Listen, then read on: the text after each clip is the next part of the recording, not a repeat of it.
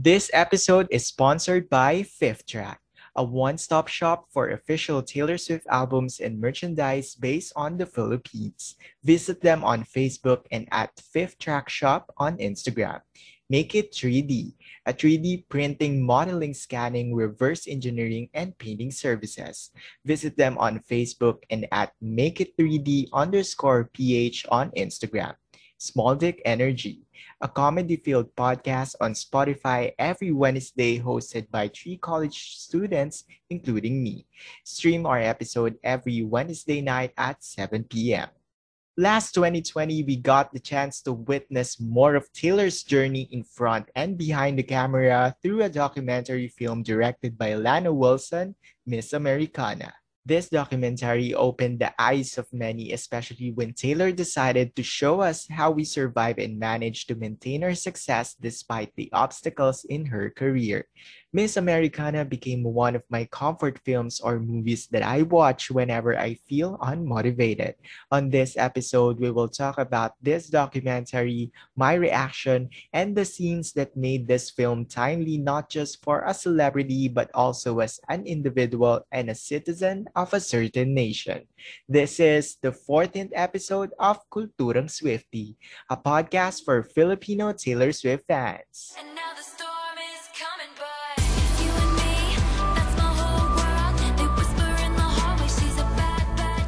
Good evening, everyone. Welcome to the 14th episode of the first and only Taylor Swift related podcast in the Philippines, Kulturang Swifty. I am Clyde Eugenio, and do not forget to follow Kulturang Swifty on Facebook, Twitter, and Instagram. You can also share this podcast episode with your reactions, thoughts, and insights by using the official hashtag for tonight, hashtag Swifty EP14 on your social media accounts. So, hello guys! Sa short kamustahan muna tayo. Hello! Unang-una sa lahat, thank you and welcome sa panibagong episode ng ating podcast. Kamusta kayo? I hope you are feeling better. I hope you are doing good at the moment. And thank God it's Friday because it's an another episode for our podcast. And grabe, alam nyo, parang ewan ko, parang talagang feeling ko bumagal yung araw simula ng 30th episode. Parang it's been a while since nung lumabas yung bagong episode. Kahit na one week pa rin naman yung pagitan. Ewan ko, parang feeling ko natagalan lang ako sa oras. And yeah, so yun, parang ngayon talagang nangangapa na naman ako kung paano ako magre-record. But anyway, ayun, um, I hope you are doing well and kung gumagawa kayo ng ibang things right now, I hope ma-enjoy nyo tong episode na to because this is gonna be fun and this is one of the episodes that I'm really looking forward to um, recording kasi talagang, alam nyo, simula nung ginawa ko tong podcast, isa tong episode na to sa parang sinabi ko na, I mean, isa tong topic na to sa naisip ko na gawin kong isa sa mga episode because it's very very timely especially in our in our situation talaga super timely niya. But before we talk about that I would like to remind everyone who's listening right now that you can still join the second giveaway of the podcast Kulturang Swifty on Instagram. So make sure to visit our Instagram account, which is at Kulturang Swifty for the full mechanics because you will get the chance to win a Fearless Taylor's version Target edition. And then there's gonna be another winner of Folklore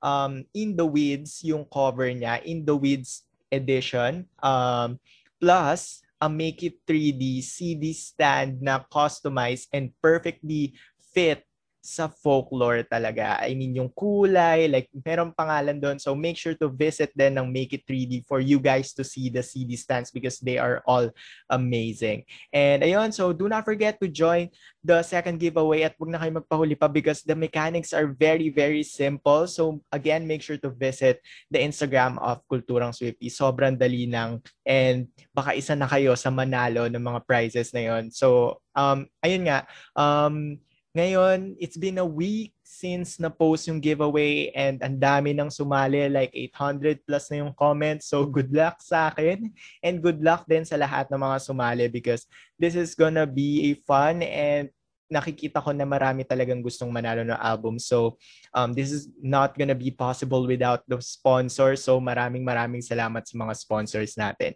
So, yeah, and before we talk about our certain episode, I would just like to remind everyone to stream Renegade by Big Red Machine um, featuring Taylor Swift, um, the album Fearless, Taylor's version, Evermore, Folklore, and Lover. Because, you know, wala nang ibang magre-remind yan. Actually, automatic na rin naman yan sa atin as a fan kung ano i-stream natin dyan. But yeah, it's just a simple reminder. So, ayun, um, gusto ko lang din i-share sa lahat ng mga nakikinig right now. Um, gusto ko magpasalamat. Actually, lag, lagi naman ako nagpapasalamat every episode. But um, I would just like to take this opportunity to thank you all because the podcast finally reached the 5,000 total plays. Like, total plays yon like ilang beses siya pinlay, pinakinggan. So, 5,000 now with just 13th episode na-achieve natin yan. So, maraming, maraming, maraming, maraming, maraming, maraming salamat. I mean, hindi ko masyado kasing pinopost talaga kung ilan na yung total plays count ng podcast because I don't, alam mo yun, parang ayoko naman din mag-brag. So, dito ko na lang sasabihin. So, para mas personal and mas sincere. So, maraming maraming salamat sa mga nakikinig right now. Sa mga bagong punta dito, hello, welcome. Thank you so much for listening and choosing this podcast. And of course, yung mga nakikinig din simula episode 1, hello sa inyo at maraming maraming salamat. Um, you guys are the reason why I keep on doing this. Kahit na, alam nyo, super ano ko as a person, super tara, ano ko, super hassle ko as a person, super, um, anong tawag sa ganun? Yung parang nagkakram, parang ganun. Kasi yun nga, Friday morning ako nagre-record and then i-edit ko rin siya agad. So, ayun, maraming maraming salamat. At sa inyo ako kumukuha talaga ng motivation when it comes to doing this syempre kasi ayun nga um, every episode nakikita ko yung suporta nyo. So maraming maraming maraming salamat. So yeah so why why did I thought about this topic? Ayan na simulan na natin ang ating pag-uusapan at yun na nga ang Miss Americana documentary. So una sa lahat bakit ko ba to naisip tong topic na to? At at kailan ko siya naisip. So ito, um, fun fact, uh, naisip ko lang to topic na to na like napagdesisyonan ko na i-release na to at pag-usapan na tong topic na to. Ngayon-ngayon lang. like, before ko i-click yung record, before ko mag, um, mag-conceptualize, mag, you know, mag-arrange ng pag-uusapan, ayan, sabi ko sa sarili ko, um, I think this is gonna be good if Miss Americana documentary yung pag-uusapan natin because actually, dapat Evermore album yung pag-uusapan natin, pero I need to um, alam mo yun, parang need ko pa mag-research ng background information about each songs, especially about their stories, how Taylor made it. So, eto muna, itong Miss Americana, because Miss Americana, alam niyo yun, parang wala naman ng ibang explanation to kasi documentary naman siya. So, lahat ng mga naintindihan natin sa documentary, yun na yun. So, lahat ng nakita natin, yun na yun. Lahat ng napanood natin, yun na yun. So, ayun. Um, oo nga pala, if meron kayo narinig sa kapitbahay na may nagmamartilyo, may naghahammer, ayan, I'm very, very sorry. Pero I hope um, nabablock ng Zoom yon at the moment. Kasi meron, may ginagawa sa kapitbahay at sana hindi siya naririnig masyado. Pero ayan nga, ayan na. Pero yeah, let's keep this going. So, I thought about this topic. Ayun nga, sabi ko kanina, napag-isipan ko na tong topic na to ever since nung mag start pa lang ako ng podcast because I feel like Miss America na the documentary, um, sobrang ang daming lessons, ang daming situations, at ang daming timely, um, you know, timely scenarios na nararanasan ng marami sa atin. Hindi lang as an artist, but also as a regular person. So, before we start about, you know, the the parang pinaka-lesson and pinaka-scenes, let us start with the question na kailan ko ba to napanood at saan ko ba to napanood? Like, isa ba ako sa mga, um, oh my gosh, pupukpok talaga. So, ayun, sorry, sorry na agad if meron kayo narinig, pero yon may nagpupukpok sa labas. Pero, yan. um, so, yun, um, una kong napanood yung Miss Americana, um, nung ni-release na siya actually nung January 30 or I think Jan- I think January 30 nga naman. Eh, January 30. Ayun, tinignan ko yung IG story ko kanina eh. I think January 30 ba yun o 31? Basta hapon kasi yun ng 2020. And ang pagkakaalam ko is wala akong pasok that time.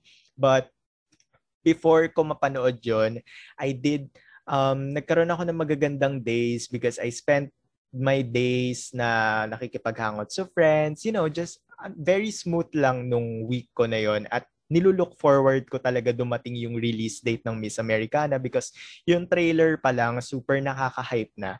And yung trailer pa lang ang dami ng, alam mo yon yung parang ah, ang interesting na. Kahit hindi ka fan, parang mapapaisip ka na, oh, she's gonna she's gonna talk uh, about a lot of things sa trailer pa lang. So, ayun, in-anticipate ko talaga siya. And before like ayun nga, since weekend data yon or Friday, I don't know. Basta nung pinalabas na siya, bago siya palabas, actually, um, sabi ko sa mga friends ko, uy, panoorin niyo yung Miss Americana, ganyan, magsha-showing na siya.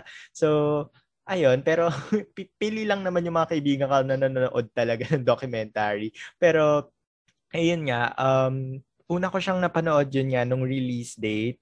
And, saan ko siya pinanood. Buti na lang merong Netflix yung yung ate ko na nanghiram na lang din ako. Um doon ako, doon ako nanood sa iPad ko kasi ang dami na nagtitweet about it and I really you know, nag nag-take, nag-take na talaga ako ng action na panoorin siya agad kasi um, ayun nga, ang dami na nagtitweet so ayoko naman din ma-spoil and nagta-trending na siya sa Twitter that time kahit na kaka-release pa lang. So kinuha ko agad yung iPad ko, um, nag-lock ako sa kwarto and then nanood lang ako, nag-relax lang ako and then yun ang isa sa mga hindi ko um, pinagsisihan na talagang pinanood ko siya ng as soon as possible because the documentary is a very very amazing film talaga. And ayun, based on my perspective lang naman, super amazing niya.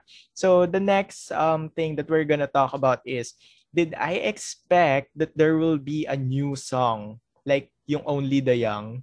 Kayo ba, in-expect nyo ba na magkakaroon ng kanta? Kasi ako, ngayon ha, ngayong July 16, 2021, hindi ko na matandaan if meron bang mga nagsabi nun before before ipalabas yung documentary na merong magkakaroon ng bagong song ganun. So ayun or hindi ko lang talaga or na-miss ko lang talaga kasi nga nung pinalabas ng Miss Americana nung ang dami nagte-tweet um tinanggal ko na agad yung Twitter ko at nanood na ako. So ayun, ako kasi hindi ko in-expect na magkakaroon pala ng bagong kanta at yung bagong kanta na yun is ay ipapalabas pa sa dulo. So wala rin naman nag-chat sa akin na uy may bagong release Taylor Swift ganyan. Uy tapos wala rin naman um wala rin naman masyadong social media post pa nung kaka-release na nung Miss Americana na merong bagong kanta. So, ayun, hindi ko in-expect. Hindi ko in-expect na magkakaroon ng Only the Young. But we're gonna talk about that song later on on this podcast episode. So, ayun, like yung mga sinabi ko kanina, yung mga shinare ko kung kailan at saan ko napanood at kung in-expect ko pa na there will be a new song. Um, do not forget to share then your thoughts and your answers with those kind of questions. Kayo ba, kailan nyo napanood yung Miss Americana documentary? Saan nyo pinanood? Sino kasama nyo? Um, nag-expect ba kayo na merong bagong kanta? So, ayun, answer that question. Answer those questions on your social media accounts or Twitter by using the hashtag, hashtag Kulturang Swifty EP14. Ayan. So, ayun. So, for the next question naman, um, based on what I have watched, kaya, tungkol saan yung documentary? Like, for example, in my perspective, paano ko ba i-explain yung documentary? So, yung documentary kasi, um, alam niyo yun, ang dami kasing documentary about, hindi lang naman about artista, pero iba-iba kasing documentary. Like, for example, news or life of this kind of person or life of this kind of person or um, crime, crime na documentary. Pero itong documentary na to, um, it's not just about, it's not just, hindi siya katulad ng Journey to Fearless. I don't know if lahat kayo napanood na yun, pero I'm sure napanood nyo na yun lahat. Um, it's available on YouTube. Um, parang documentary siya na naging TV show na rin ng tatlong days, I think, sa ibang bansa. And then, kinompile na lang. Um, hindi siya ganun hindi siya ganong type of documentary eh. For me, yung Miss Americana, it's a documentary not just about Taylor Swift, but also the life of a celebrity whenever uh, she's facing a, you know, parang different obstacles in life or problems, ganyan. So, wait lang, let me excuse for a second because I'm gonna, I'm gonna put alcohol lang sa kamay ko, no? Kasi, ayun, wait lang, nakita ko kasi yung alcohol ko dito. So, mag-spray ako. so, yun. Pero, yun, yung Miss Americana is a documentary that shows the life of Taylor Swift behind the camera. Like, alam mo yun, kasi pag sinabing behind, behind the camera, um, ang dami ng ang dami ng papasok sa isip natin na ano nangyari sa kanya within her family, within her friends, within her, you know, personal life. And yun, very personal lang Miss Americana. And I think a lot of the documentaries naman do that. But what made Miss Americana documentary feel, I'm there, what made Miss Americana special is that hindi lang siya nag-focus, I mean, yeah, centered siya kay Taylor Swift, but yung mga nangyari sa documentary is not just about her. Like, gets nyo? Parang hindi lang nakasentro sa kung ano kung ano si Taylor Swift. Nagsisenter din siya sa fact na parang yung mga ganitong klaseng situations like bullying, um, you know, um, ano pa ba, bullying, body shaming, uh, mental health problems, um, family, importance of family and friends, ay nangyayari din kay Taylor Swift. Parang ganun. Parang ganun yung sinasabi sa documentary na um, hindi man siya about sa career, like yung kung paano lang ginagawa yung mga kanta or paano yung fa- pagiging famous si Taylor Swift. Um, nag-revolve din yung documentary sa mga sa mga timely and relevant situations na I'm sure nangyayari pa rin right now na we are gonna talk about on this episode. So yun, para sa akin ganun. Um, a documentary siya about Taylor Swift behind the camera facing the timely obstacles and relevant issues in life and how did she manage to you know pull herself out of it or you know stand up for herself in front of that problems so ayun, yun naman yung tungkol sa akin. So, kayo, kayo, tungkol sa, para sa inyo, paano nyo ma-describe yung documentary? And I really would like to hear and read your thoughts about it. So, yeah.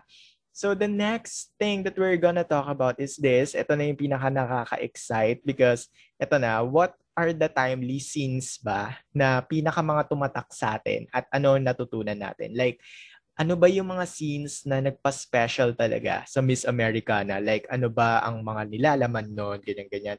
So, spoiler alert, hindi ko naman, I mean, spoiler alert, um, disclaimer lang sa mga lahat ng mga nakikinig right now. Um, hindi naman to spoiler, pero I'm gonna I'm gonna talk about the scenes talaga na tumatak sa atin and ano yung mga scenes na dapat nating matutunan talaga. Ano yung mga dapat nating matutunan with a certain scene and ano yung natutunan ko. Ganon. So, sa mga hindi pa nakakanood ng Miss Americana dyan, um, I think you can use this as your, you know, parang um, advanced impression sa documentary. Pero as much as possible, if you want to watch Miss Americana and hindi nyo pa siya napapanood, um, make sure to watch it na para you know, um, I think much changed din yung life niya. Pero I doubt na yung mga nakikinig right now, um, marami sa inyo hindi pa na, parang nakakapagtaka if lahat sa inyo hindi pa nakakapanood ng documentary. I'm sure there are some people naman na nakapanood na.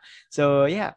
So, the first scene na pinaka-tumatak din talaga sa atin at ano yung natutunan ko is yung una is yung pinaka-introduction ni Taylor Swift. Like, sa Miss America na sinabi niya doon na parang sinasabi niya na she needs to be good, yung parang um, she was trained to be good, uh, kailangan niyang gawing mabuti yung trabaho niya, yung mga palakpak ng tao, yung mga nagpap, yung parang approval niya na she's doing a great job on what she's doing and she needs to be a good person, she needs to be a good role model. Parang ganun yung pinapakita sa intro.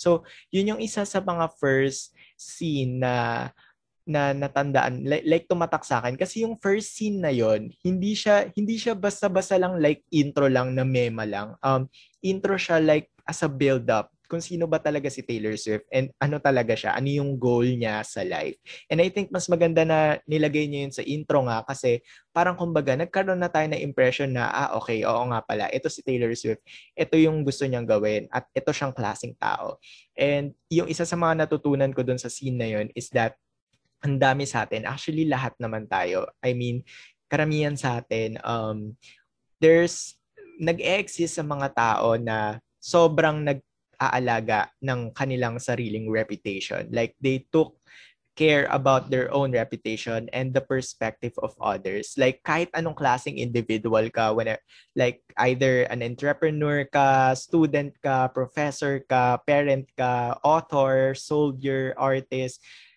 basketball player, um, kahit ano, nurse, doctor, musician, uh, lahat tayo may emotions. Like, lahat tayo merong goal na um, dapat maging good tayo sa ganito, dapat um, dapat hindi naman sa sinasabing dapat mabait tayo. Tignan, kumbaga dapat um, kumbaga parang dapat maganda yung reputation natin sa lahat ng mga tao. I mean, come on, sino bang may gusto, 'di ba, na parang pangit yung tingin sa atin and na misunderstood tayo. So karamihan sa atin and lahat sa lahat tayo I think um nagte-take care talaga sa sarili nating reputation and our own personality and how people sees us in general.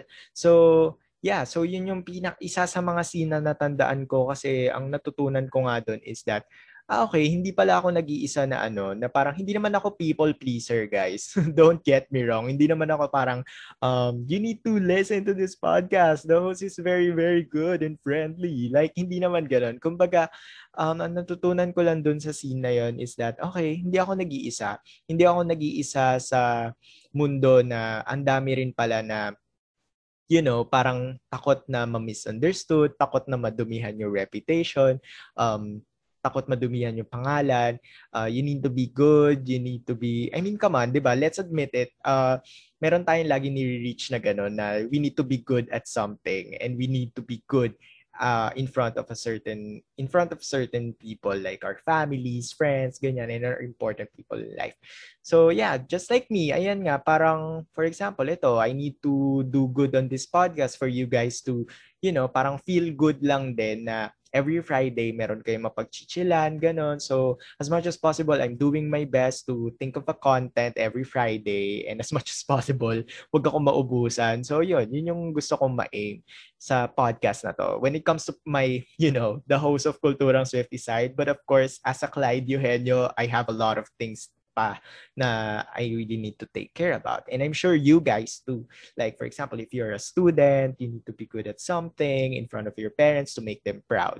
So, yun, ganun yung mga, ganun yung natutunan ko. First scene. First scene pa lang. Oo, ganun yung ano. Kasi nga, ilang beses ko na na ba, ilang beses ko na napanood yung Miss Americana. So, yeah, bawat panood ko sa kanya, meron akong laging natututunan. Ewan ko kung ako lang ba yun. I'm sure kayo din.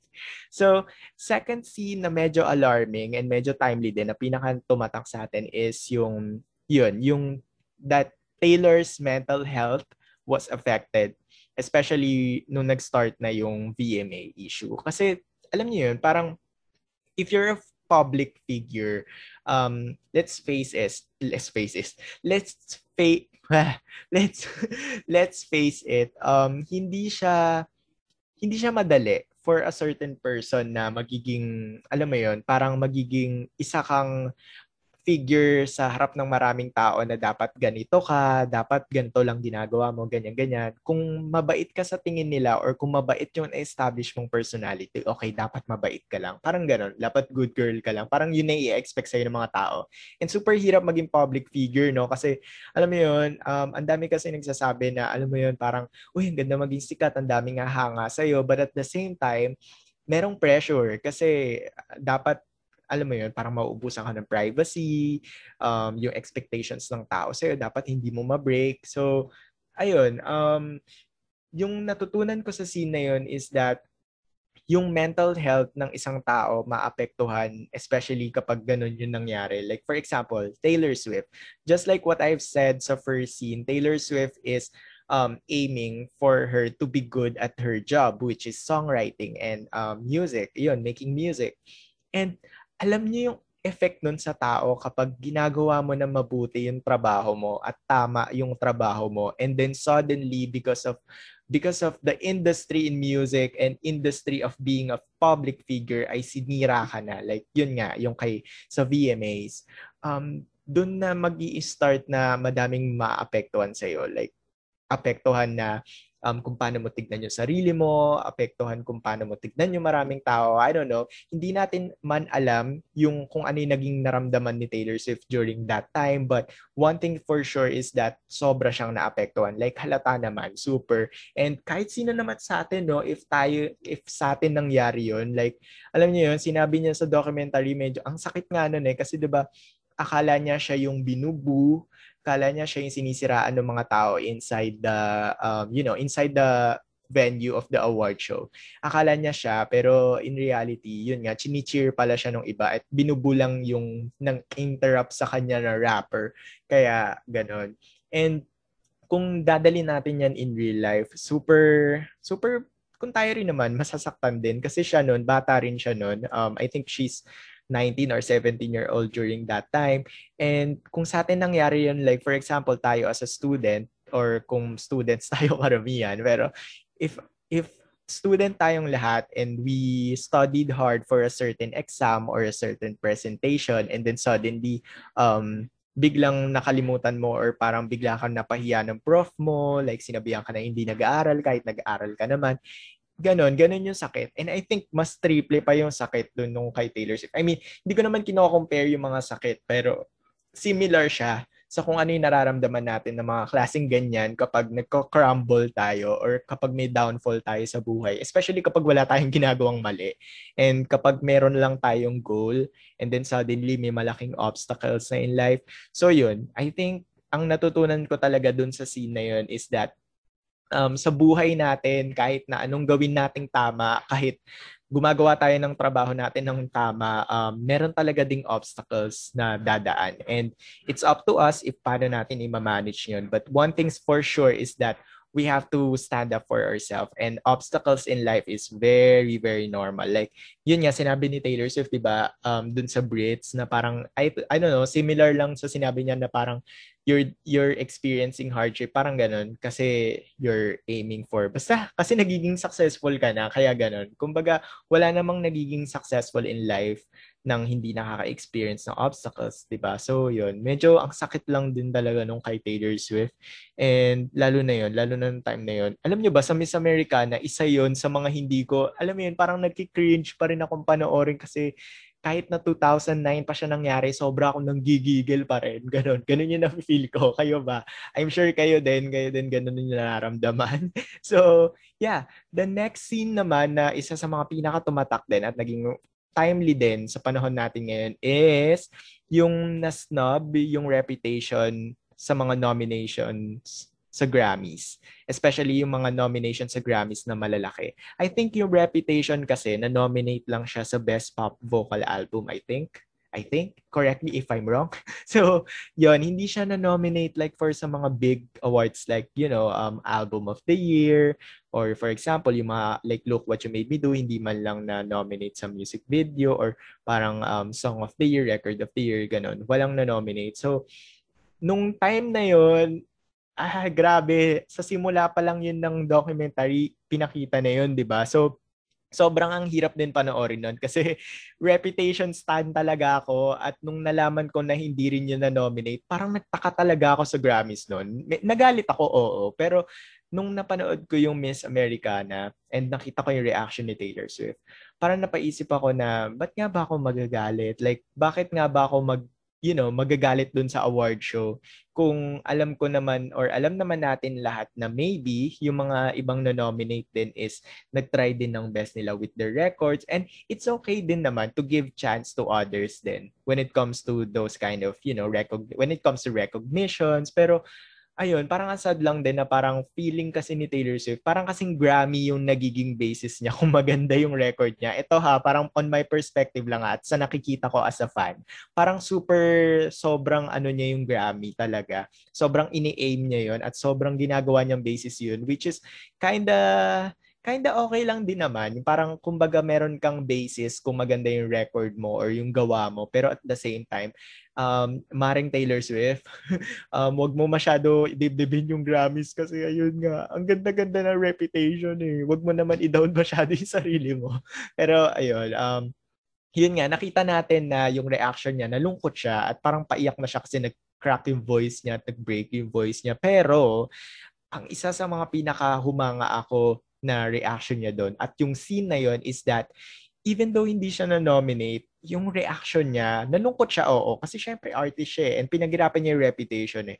Pero grabe, hindi niya naisip na parang mag-lash out, hindi niya naisip na mag-rant sa social media about it. Maybe nag-rant siya kala Joe Alwyn or something. Pero alam mo yun, ang pinaka-goal niya lang talaga is that, okay, hindi ako na-nominate, I will make a better record yun lang, yun lang yung reaction niya. And parang sabi ko, wow, parang kung ako yan, kung ako yan, like for example, hindi ako nanalo sa sabayang bigkas ng junior high na pinaghirapan ko ng, ng 24 hours, siguro magagalit ako, sasabihin ko, luto, luto yan, bakit hindi nyo ni-nominate? Pero yeah, as a fan, parang napaisip din ako noon na bakit hindi na-nominate, na-nominate yung reputation. Pero pinakita ni Taylor Swift doon na it's okay lang naman na hindi ma-nominate. Okay, masakit, pero ano ba ang need mong gawin para um, yun eh, ganun yung focus niya eh. Like, like ganun din yung naging reaction niya sa Red, 'di ba? Nung hindi siya nanalo ng Red um ng Grammy, ang ginawa niya is that tinake niya yon as an opportunity or as a drive or as a fuel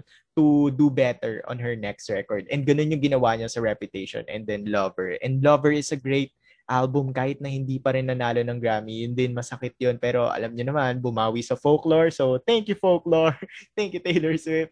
Pero, yeah, yun yung yun yung isa sa mga natutunan natin na natutunan ko din na kapag nakakaranas tayo ng parang pagkatalo or parang feeling natin hindi tayo na-recognize, um, alam mo yun, parang edi mas mag-effort na lang tayo. Like for example, studies. Yan. If hindi man tayo nakapasa sa isang quiz, ano ba ang dapat natin gawin? We'll do a better we'll do a better job sa susunod na quiz. Parang ganon. In, in an easy in an easy metaphor type, ganun lang yung gawin. And wag na tayong magalit. I mean, okay lang naman if magagalit tayo magla-lash out. Pero, pero, wag tayong magagalit doon sa mga nag-nominate. I mean, kahit i-ano na lang natin sa sarili natin o sa friends natin. Pero, at the end of the day, we need to do better. We need to look for the things na mag ano ba dapat yung i-enhance natin sa sarili natin when it comes to working or when it comes to doing the things na dapat ma-recognize. So, yeah. And yun yung isa sa mga nagpapa doon ako napahanga talaga kay Taylor Swift kasi hindi naman sa dinadrag natin yung ibang artists kasi syempre they have the right din naman to feel emotions din. Pero ayun nga, parang ang dami ko rin kasi nakikitang artist na super nagrarant pa talaga sa social media, tinatag pa yung Grammys or a certain award show kasi hindi sila na-nominate. Alam mo yun, parang si Taylor Swift, Taylor Swift na yan ha, like Taylor Swift na, na nagbe-break na ng records at 11-time Grammy winner. Hindi, kahit malungkot at kahit masakit sa kanya, hindi niya tinag yung Grammys or hindi na siya nag-lash out or hindi na siya nag-tantrums. Um, pinakita niya talaga yung side niya na she needs to do better and she needs to work harder pa. Aminado siya sa sarili niya na she needs to work harder kahit na every album of her is better. Parang ano, lagi niyang bine-better yung album niya um, pag tumadaan yung panahon. So, yeah.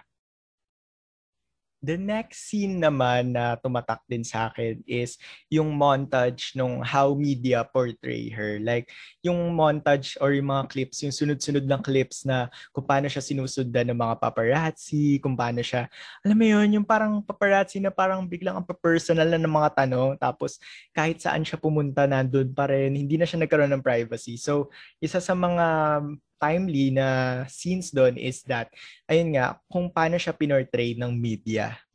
Well, sasabihin ng iba na public figure siya, so normal lang yun. Pero, alam mo yun, parang, syempre hindi naman yun normal if tao ka pa rin naman. And magkaroon naman ng work ethic yung mga paparazzis at media minsan.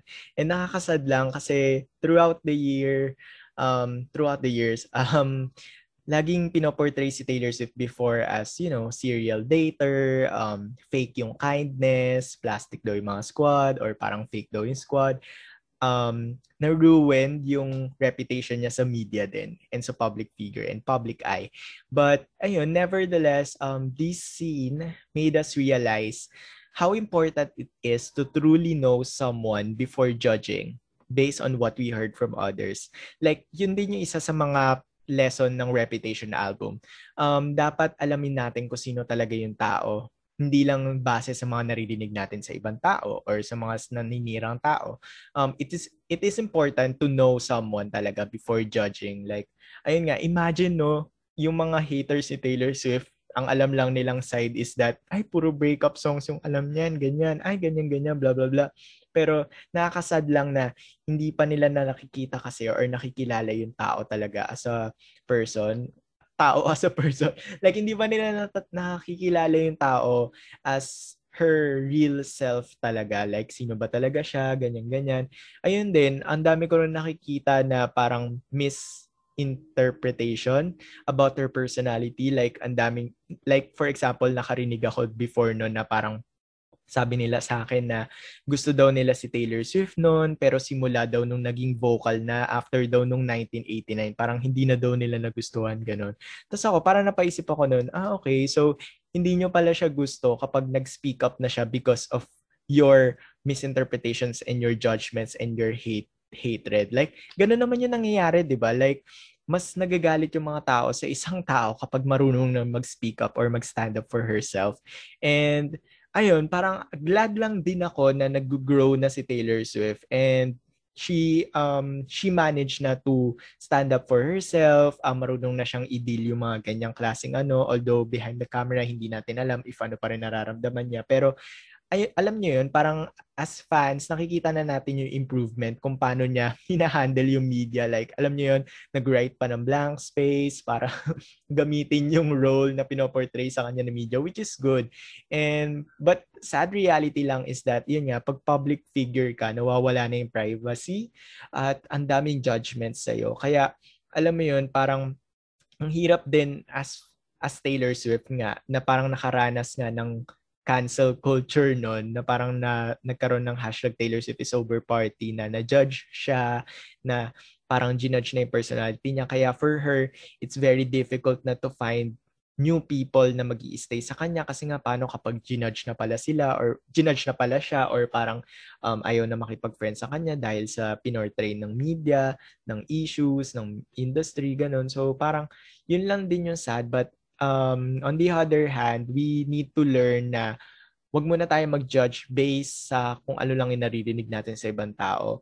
Like for example, hindi pa naman natin kilala yung tao pero dinajudge na natin. Sa social media, ang daming ganyan. Kapag may mga issues, um, tingnan muna natin yung pinakapunot dulo or tingnan muna natin yung pinanggagalingan ng issue bago tayo sumausaw. Ganon. Yung mga ganong klaseng um, um, yung mga ganong klaseng pag-observe or pag-consider muna sa tao before we judge.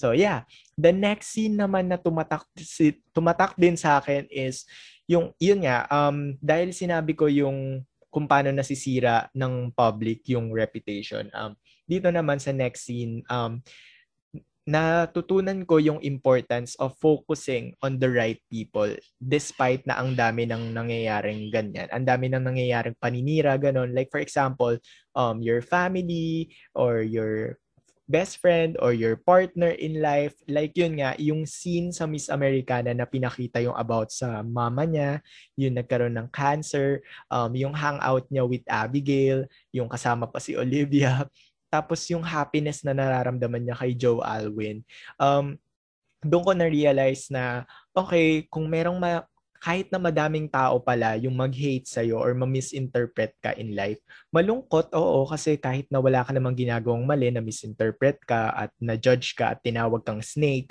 um, marirealize mo na ang saya pala sa feeling at hindi mo, hindi mapapantayan ng kahit anong happiness yung tanggap ka ng family at na, at yung at kung ano yung nabibigay nilang happiness at tanggap ka ng best friends mo at kung ano yung nabibigay nilang happiness. At of course, kapag meron kang partner na um, supportive, um, tanggap ka pa rin at binibigyan ka ng happiness kahit na na-judge ka na ng maraming tao. Like alam niyo yun, yun yung mga tao na yun yung mga tao na hindi ka i-judge at sana kayo din if ever man na, na misinterpret kayo in life um or kapag feeling nyo may nakaaway kayo or feeling nyo na, mis yun nga, na misinterpret kayo at binash kayo, um, lagi lang kayo magpo-focus sa kung saan kung, at kung sino yung mga nagmamatter sa buhay nyo. Like, if na-misinterpret kayo, fine, bahala sila, ganyan.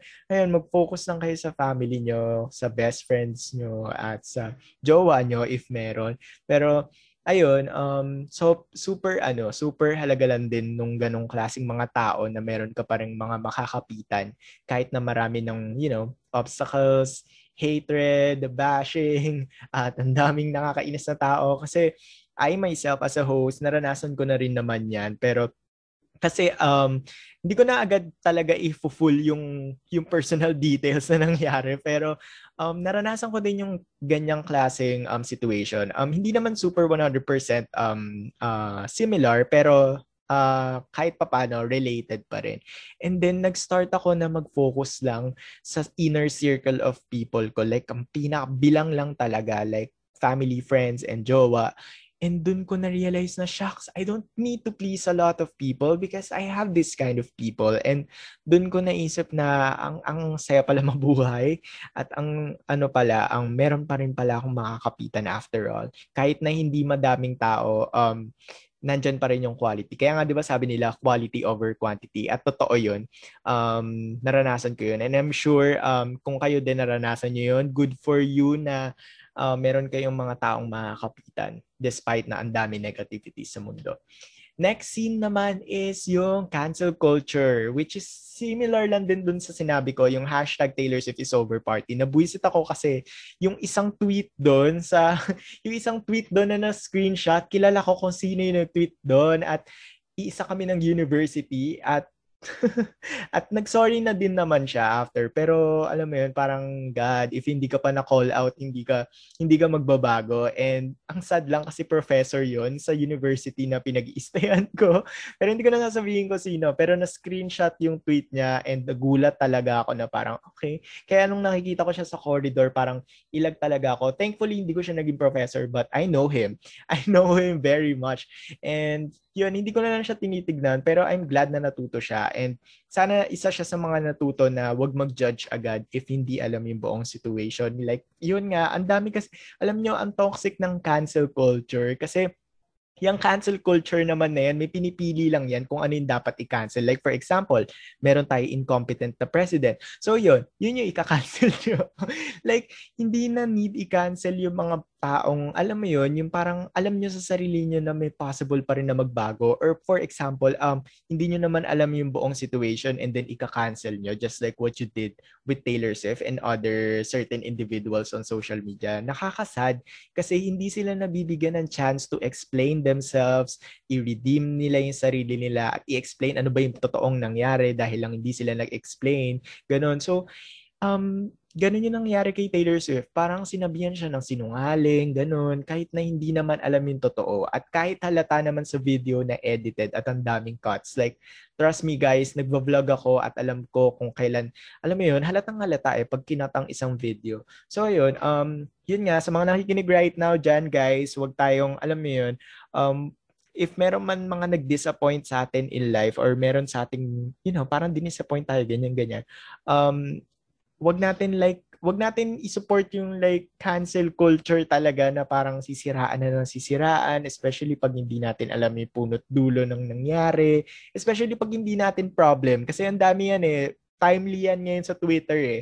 Yung meron lang tayong na chika or meron tayong nasagap na chika tapos sasawsaw na tayo tapos magtitweet na guys wag ganun kasi um, ang hirap eh mas lumalala yung situation kapag ang dami ng taong sumasawsaw tapos hindi naman alam yung buong nangyari. So ayun, let's cancel, cancel culture, ayan. So, the next scene naman na tumatak din sa akin is yung body shaming and yung eating disorder ni Taylor Swift. Nakakasad din yun kasi parang um, sinabi niya doon na parang iba iba yung gusto ng society, iba yung standards eh. Wala kang standards na mamimit kasi nga if meron if meron kang laman, sasabihin nila mataba ka. If nagbawas ka naman ng kain, sasabihin nila sobrang payat mo. And as a host, ako din, nakaranas din ako ng ganyan. That's why I'm working out na kasi, I mean, oo, mapayat ako nung senior high ako, pero nakakaranas ako nung parang nakakaranas din ako ng parang, alam mo yun, meron ako, nagkakaroon ako ng issue sa self-esteem ko, sa mga asar ng mga tao, ganyan, ganyan. So parang, tinry ko yung best ko na, ah, okay, mag adjust na lang ako. And it's sad kasi ang daming nakakaranas ng ganito na nag, tayo yung nag adjust instead of them shutting their mouths. so, di ba, in reality lang, parang ang daming nag adjust sa tao. Like, for example, wala na, alam mo yun, parang okay lang naman yung size nila or hindi naman nagmamatter talaga ang body size. Like, hindi naman talaga natin need mag-judge, hindi naman natin need mag-discriminate kasi it's their bodies, it's our own bodies and we have to respect each other body, each other's bodies. So, ang hirap kasi kapag alam mo yun, parang laging may nakikita sa'yo and kagaya nung kay Taylor Swift, naawa ako sa kanya kasi merong paparazzi na parang na-picture siya tapos nakita na meron siyang fats and then sinasabi ng mga tao na buntis daw siya, ganun. So parang ayun, parang sobrang big deal ba talaga ng katawan ng ibang tao? Sobrang big deal ba talaga ng buhay ng ibang tao na hindi nyo na fino-focus yung sarili nyo bago kayo mag-judge? Yung parang ganun lang.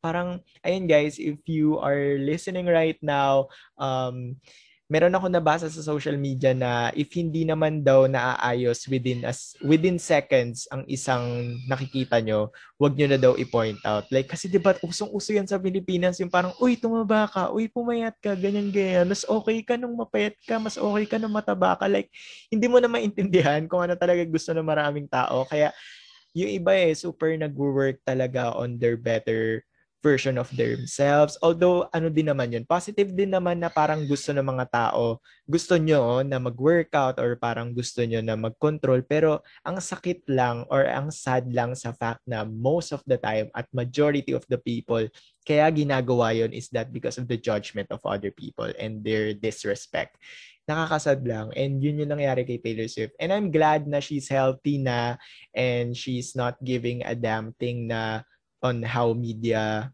kung ano yung sasabihin ng public sa kanya. So, ayun, kayo din guys, um, you do you at huwag kayong magpapadala sa mga sinasabi ng mga uh, mga tao sa inyo, especially in your physical appearances. We are all we are all we are all handsome, we are all beautiful. So, yun, huwag natin papansinin yung iba diyan. So, yeah. There's no place for negativities here. Ayun. So, next naman is yung scene na tinry niya na, na mag-stand up for herself against harassment. And kahit anong harassment yan, verbal or sexual or kahit ano, um, hindi hindi man madali sa lahat ng tao na mag-speak up. Pero yung Miss America na pinakita doon na parang kahit sinong tao ka, kahit artista ka or hindi, makakaranas nakakaranas pa rin ng harassment. And ang sad lang din kasi hindi nakakapag-speak up yung iba kasi natatakot sila na hindi sila paniwalaan.